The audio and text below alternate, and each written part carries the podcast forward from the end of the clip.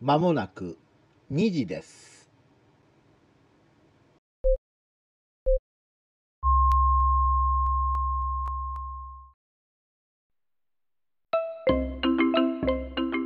三度の飯よりラジオが好きな皆さんご機嫌いかがでございましょうか？2021年9月9日収録の真夜中のフィラー第15回。デーブ川崎でございます。えー皆さんこんばんは。ラジオフリークの久保田英也です今日は2秒考えたね。はい。これがだいだんだんだんだんだんね長くなってくるとね。何にも出てこない。いいいいの？もう何にも出てこない。もうラジオ道をね極めてください。さて、えー今日お送りするご紹介する番組なんですが FM 沖縄の番組です、毎週日曜日20時から、えー放送されているというか、はい。この皆さんこれいつ聞いてらっしゃるんだろうなもしかしたらき放送されていたと過去形になってるかもしれませんそうですねスクリーンへの招待という番組のご紹介をしたいと思います。えーこれね、FM 沖縄のベテランアナウンサーで、アダニアマリコさんという方がいらっしゃいます。この方が入社の年から49年間担当し続けてきた映画番組なんですね。すごい長いですね長いですよ。えーで実はその2021年9月26日の回で最終回となりまして理由が、うんアダニアさんがうん。顎関節症というのうになってしまって、まあ綺麗な発音が難しくなってきた、まあ、自分でその気に入らなくなっちゃったんですね自分の発音がね。なんか日常的に生活は送れるっておっしゃってましたけどね、だねその辺アナウンサーの美学なのかな自分の喋りが、っていうか自分で喋って自分で編集するんだそうですよ。はいはい。そうなんですよ。これご自身でほぼ一人作ってるわけですね。つまりね自分が喋ったの自分がディレクターになってチェックするでしょ。あーここ発音がいまいちとかここちょっとキレが悪いとか、ん。分かっちゃうわけですよ。でそれで6月ぐらいからなんとなくおかしいなと思ってお医者さんに行ってみたら顎関節症だというので、まあ、この先うんアナウンスがちゃんと元に戻るかどうかというのを考えた時にここで番組終わりにしようと。でもね無理すればあと半年ちょい続ければ50周年まで行ったのに49周年で終わるっていうここですよ。これをどう取るかね。50周年まで頑張っていきゃいいじゃないかっていう考え方といやもう自分で気に入らなくなって自分で気になったんだったらそれは綺麗な発音ができるうちに終わるっていう美学もあるよねっていう。だからこれあれですね一郎落合イズムですよね。ああそうきましたか。はい。やっぱりもう自分でもういい厳しいなと思ったら自分でけじめをつけるっていうね。すごい。プロプロフェッショナルですよだから。いやこのねこの番組入社の年からだからアナウンサー歴49年、うん。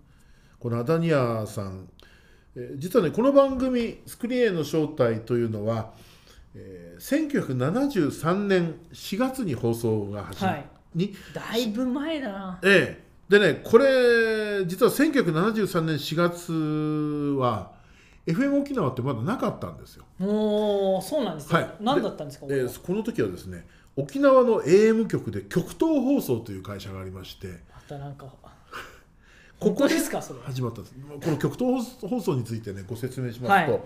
1958年、えー沖縄がまだアメリカ軍政だった時代ですね。あ。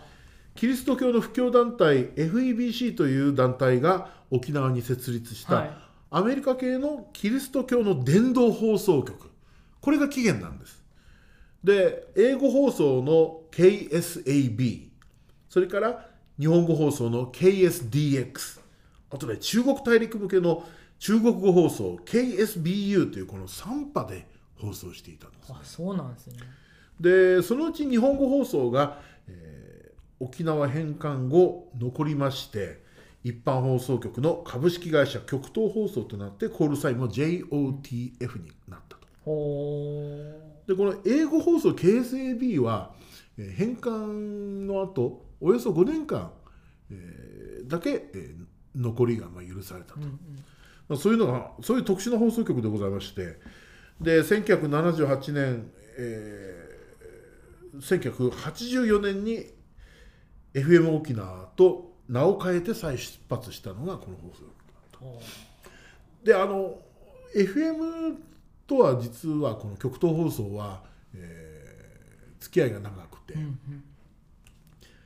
ジェットストリームをネットしていた唯一の AM 局だったんです。あ一時期。ジェットストリームね。あれ沖縄で沖縄にまだ民放 FM がなかった時に極東放送が 1251kHz で中継してたんです。時代ですか？上山時代。ああこれはね、あの今の、ね、上山時代ですかって言って分かる人は 分かるし分からない人はな何を言ってるんだって感じですけどジェットストリームってもうめちゃめちゃ長い番組なんですね、はい。でジョーさんっていう、まあ、かなり長くやられてた。ジョー達也、ね。ジョー達也さん、でその後ねあのいろんな方があのねえーイブ・マサトさんとかね。イブ・マサトさんとか大沢たか。おさんとかか、あのやられて。福山雅治が今やってますね、はいもうそういうねだいぶ歴史の長い番組ですけど。ええ。まあでねあの極東放送ってアメリカ式のワンマンスタイルの DJ をもう開局以来取り入れてて。はあはあ。でね結構その、まあ、アメリカ系の資本の放送局だったということもあってかなりかっこよさを意識した番組も多かったと、まあ、そういうイメージの放送局で、えー1973年にアダニアさんが入社したああとその翌年にこの番組ややんなさいということで日曜日の夜映画の紹介をする30分の番組が立ち上がりました。それがスクリーンへの招待だったんですながるほど。あの映画ラジオの映画番組って結構日本全国いいろいろありまして特にね歴史的に有名なのはラジオ大阪がはい。えー浜村淳さんの解説でやってた「サタデーバチョン」の映画コーナーっていうのがありまして。これがあの浜村さんのあのねっちりとしたあのトークスタイルで映画のあらすじをほとんどネタバレのギリギリ直前まで喋っちゃうという。それを聞くとねあのもう映画見に行きたくなっちゃうんですよ。で実はそれ今でも聞けまして。今 MBS ラジオのあの朝やってますよね浜村淳さん。ありがとう。浜浜村村淳ですはい。あの中で映画コーナーということでまだやってます。へえあれって実は歴史古いんです。でそれ以外にも映画の好きなアナウンサーが映画の番組を担当するっていうのが結構全国的にありまして、はい。それこそ FM 横浜でははい。開局してしばらくの間ね朝11時台毎日映画を1本ずつ紹介する番組あったんですよ。へえそのぐらい映画番組って人気だったんですが中でもこのスクリーンへの招待がどれだけ素晴らしい番組かというとリスナーからのお便りの時間が長いんです。なんかず本当にずっと紹介してましたね。あの番組が終わるって聞いたから余計にお便余り増えた。計に多い多いですね、うん。多分読み切れなってましたもんね。ええ、でもともとこの番組は長いこと聞いてる人が多いのでお便りのまとめ方とかあと映画の、まあ、感想と批評の中間ぐらいのところをきれいにまとめる人がうまくて。とそのメールをねアダニアさんが読んでるメール聞いただけであこの映画行ってみようかなって思うような結構そういういいお便りも多いんですよ。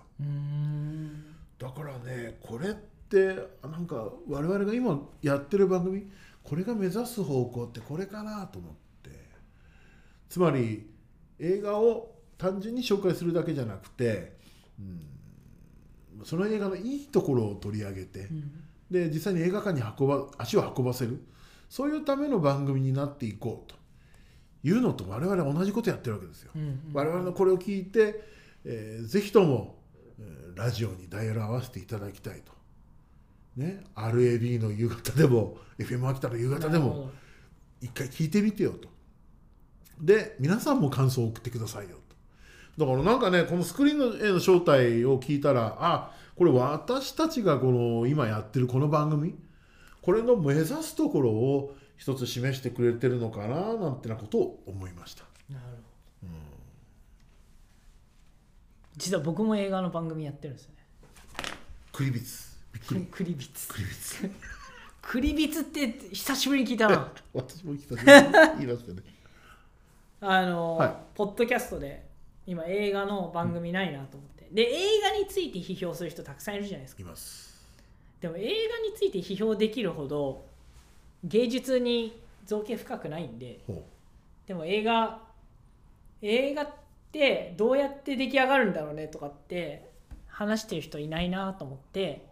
であの東大卒業して、はい。ハリウッドの映画学校に行って今映画プロデューサーやってる人間が知ってる人間でいたのでえなんかそういう話したくないって話したらいいっすねって言って今あの毎週やってるんですよ。うあら。あの下から目線のハリウッドっていう。まあ本当にあの下っ端な僕はえ映画ファンっていうにはあののはもうおこがましい程度にしか映画見ない。でか彼はまだそんなにそのプロデューサーとしては駆け出しなのでまあ本当に現場仕事やりながらあの映画できる様子はちゃんと見てるんで裏側を。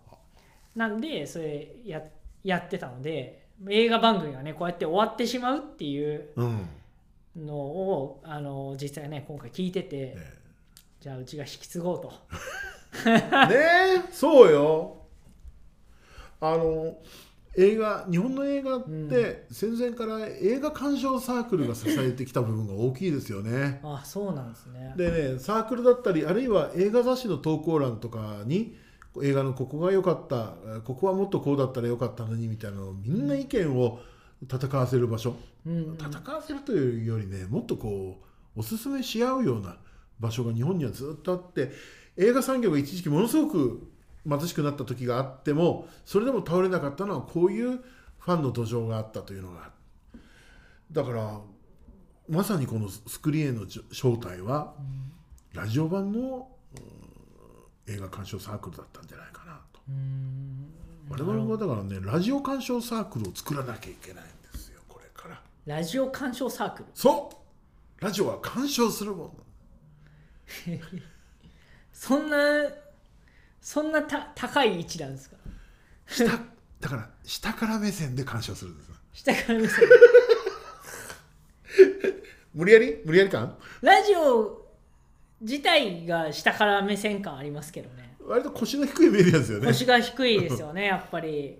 あの唯一上から目線だった放送大学が FM 放送やめちゃったので。ああれだけはねうちは大学です。ちゃんとしたか単位の取れる大学ですみたいな感じあでええ、立派に上から放送してくれてたんですけどね。なるほどね。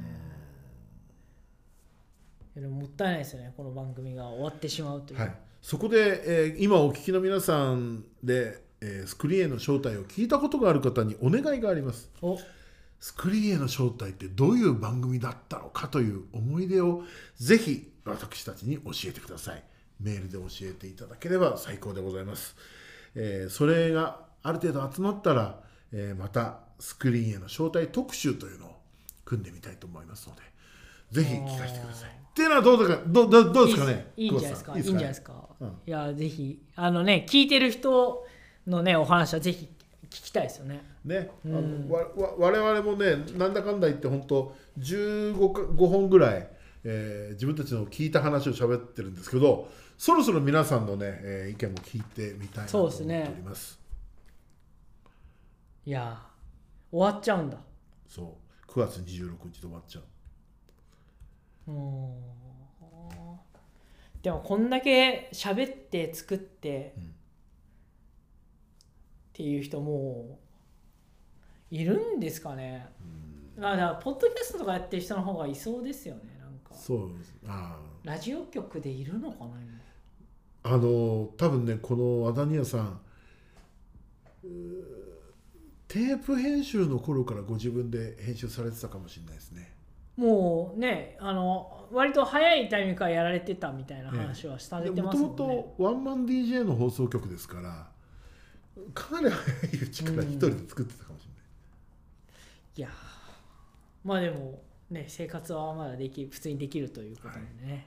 ね、あの何かのためにお顔を拝見できればと思いますし声だけ聞くとねとてもなんか引退する年齢と思えないような、そうですね、うん、やっぱりラジオやってる人って年取らないね。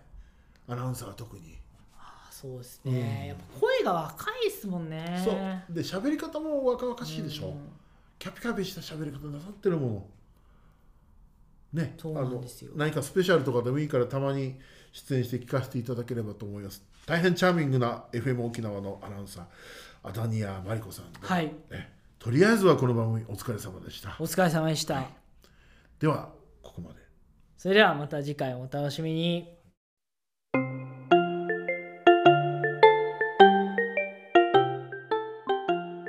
ご紹介した番組の放送曜日時間などは最新の番組表でご確認ください。